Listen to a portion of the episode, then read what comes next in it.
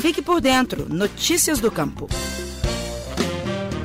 No norte de Minas Gerais, os silos do tipo cincho estão garantindo a alimentação do gado durante os longos períodos anuais de estiagem. Com a aproximação dessa época mais seca do ano no estado, a tecnologia de armazenar forragem em pequenos bolos vegetais compactados está contribuindo para melhorar a renda de produtores de pequeno porte que exploram a pecuária leiteira. Em Brasília de Minas, a equipe da Empresa de Assistência Técnica e Extensão Rural do Estado de Minas Gerais, a Emater MG, tem estimulado a implantação de silos cincho na agricultura familiar. De acordo com o extensionista Manuel Milton de Souza, uma das principais vantagens dessa tecnologia é o custo menor, pois dispensa o uso do trator para a compactação da matéria vegetal. Uma das maiores vantagens que eu vejo é você fazer quantidade de silagem. O silo que é feito com trator, que é pisoteado com trator para compactar, ele tem que ser grandes volumes. Pequenos volumes não fica bom, porque o trator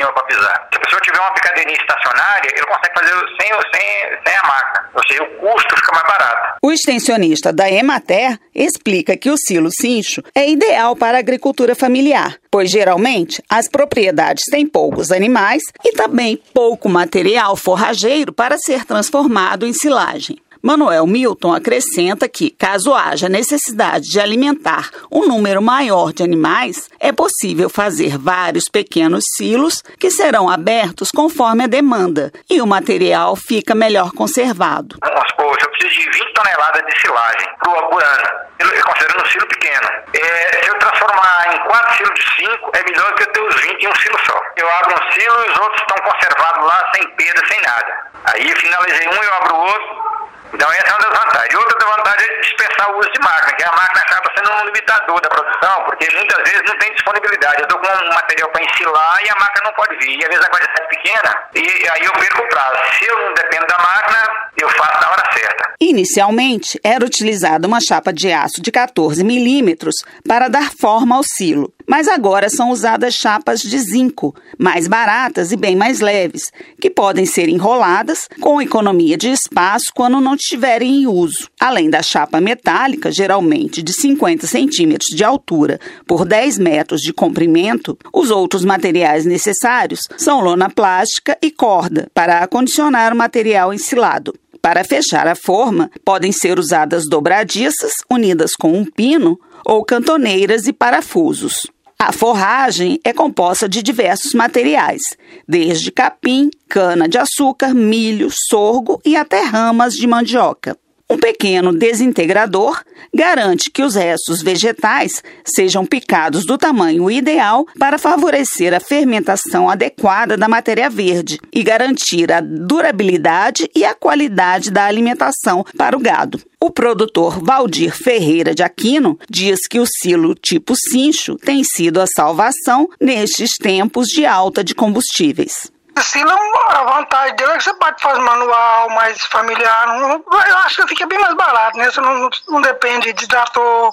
Ele é um silo, é um silo para quem, assim, tem menos gado, né? Faz um silo mais pequeno, menos material, vamos falar assim, né? Aqui nós pegamos experiência, o Milton, Milton veio aqui, ensinou nós a fazer, ensinou nós como é que fazia a forma, aí nós compramos, fizemos a forma para nós mesmos aqui, e já fizemos várias vezes aqui. Não deu problema não, foi um ótimo silo.